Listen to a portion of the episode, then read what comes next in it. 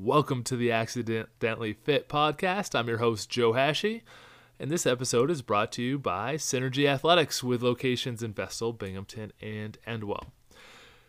Now, the Accidentally Fit podcast is for those adults, those parents, those busy people who have a different goal in life other than just fitness for fitness's sake. This podcast is not about adding five pounds to your bench press, a couple extra ounces to your squat, or shaving a couple tenths off of one of your sprint times.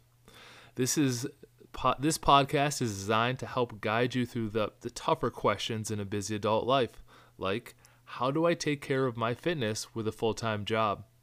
How do I take care of my fitness during a stressful time where now I'm taking care of my parents?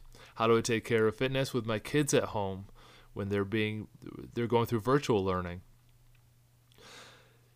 All we're going to do is provide some helpful little tips along the way. This isn't going to be a lifestyle overhaul because those are usually short lived. Instead, we want to help you to that mirror moment that I mentioned in the intro episode.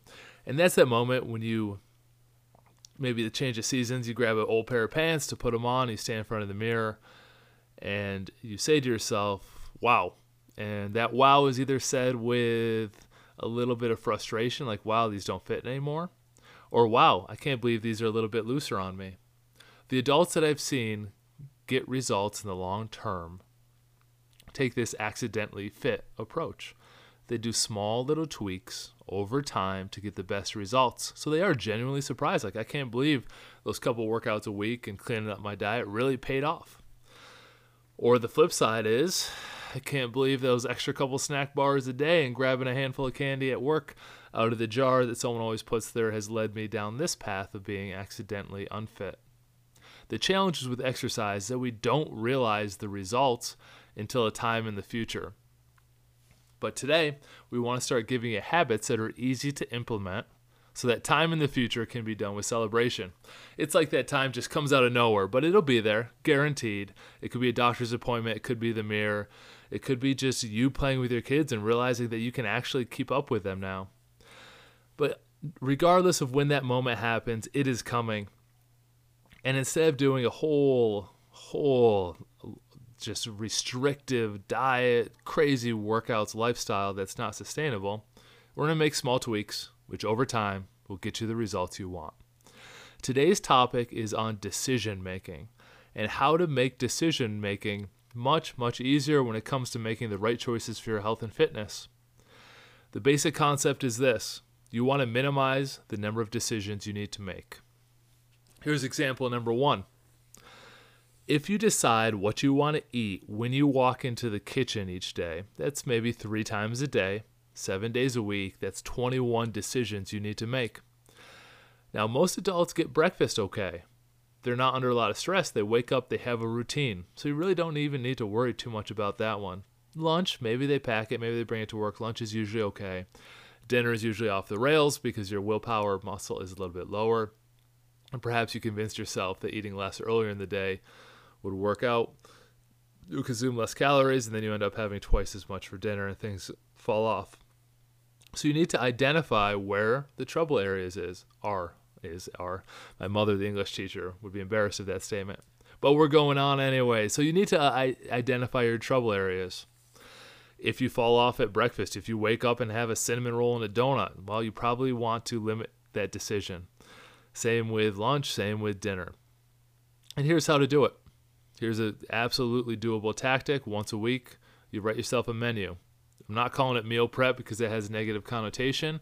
I want to think back to those good old days, high school, middle school. You got that menu and you checked off the boxes of lunches you wanted to buy, and your parents would send you with. Back in my day, I think it was a dollar twenty to get the school lunch or your bag lunch. So you made that decision even as a child, much earlier on. But now as adults, we think we're immune, and we think we can just make those decisions when we're hungry. We think we go grocery shopping when we're hungry. Not a great idea. So what you want to do, again, you sit down and write a menu for wherever your trouble areas are. Now, if that is breakfast, lunch, and dinner, you should plan breakfast, lunch, and dinner.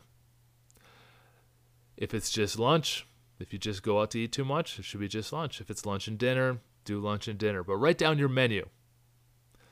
Now take that menu and create your grocery list. Now only buy the items on your grocery list to serve that menu. Now, when the week hits, you're going to be able to stick to it because you won't have any other choices. Those decisions have already been made. You're not going through the decision making process 21 times, three meals a day, seven days a week. You're going through it once a week. And you're making the decisions at a time where you are of sane mind and not of growling stomach. And you write out what you want your menu to look like. Listen, it does not need to be 100% health food. You can add in some cheat meals, you can add in some treats, whatever it is. What you want to start refraining yourself from is the mindless eating. And if you write down in the menu, including those treats and including some meals that you want, and you buy it up front, you're going to be much happier. And over time, you're going to get the results you want because you're eliminating that extra mindless food eating. So, this isn't meal prep. This is simply acting like we did when we were kids and we knew what we were doing, but we could make our, our menus and work ahead. The second thing I want to provide on this topic is when you make your dinner menu, this is for the parents, feel free to do the same thing that we used to be done to us when we were kids. Post it on the refrigerator and let the kids choose that meal or let them choose one of a couple other options. Now I have 3 kids. So what we used to do was, all right, well, what's for dinner? Well, my wife would say, I'm going to get rotisserie chicken. Uh, two kids will say, I don't want that. One kid will say, Yeah, I want it. We ended up every night in a whole cluster F of trying to decide what's going to we're going to make and ends up being something unhealthy just to keep the kids quiet.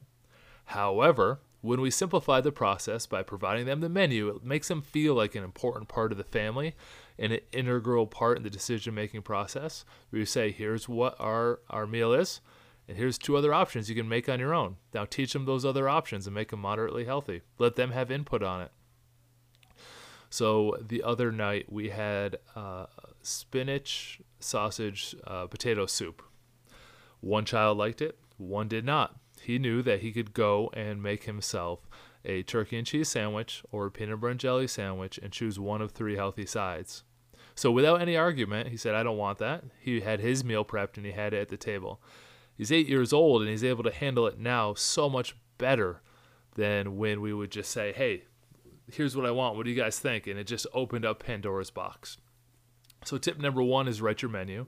Tip number two, if you have other people in the house, share that menu and let them choose other options that they, that they want or decide and make sure that they are empowered to do so.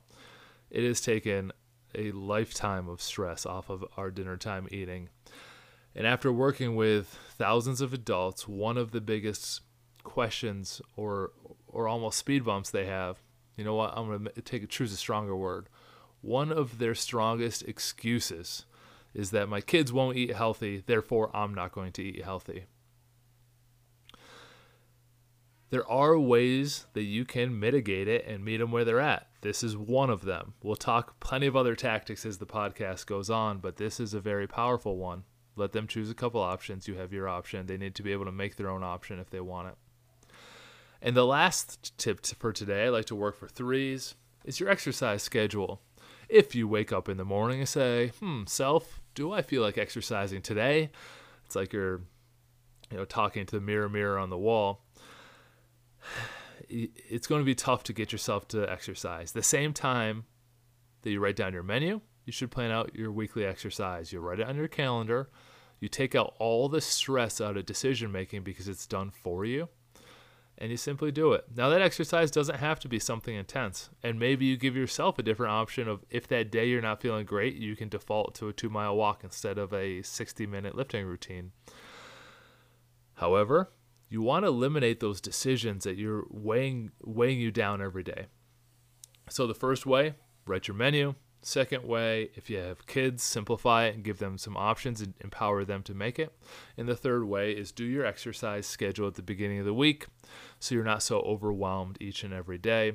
Once you get into this routine, it's going to be very empowering because these things that once weighed you down are going to be second nature. It's going to be very simple to accomplish once you get through about three weeks of this. And yeah, there's going to be a couple of speed bumps and hurdles, but it's going to be very empowering. So I highly recommend today's Accidentally Fit podcast. Think about some decisions that throw you off and make them before that moment, before that moment of stress and before that moment where you occasionally lean towards choosing something that you would not be happy with if you had more time to think about it. Now, if you've enjoyed this podcast, make sure to follow it. In the following episodes, we're going to have members on, we're going to have stories on, we're going to have adults, and then we're going to talk about real struggles of trying to become healthy and the things that throw us off. Next week, we're going to talk about something near and dear to my heart, which is keeping exercise on the same category as life and not putting life and fitness on opposite ends of a continuum like they are opposing forces always at battle. We'll talk about a couple tips to make it simple. Put them in the same corner and how to have them support each other. So, again, if you've enjoyed this episode, please drop us a review. It's always brought to you by Synergy Athletics, and I look forward to talking to you on the next episode.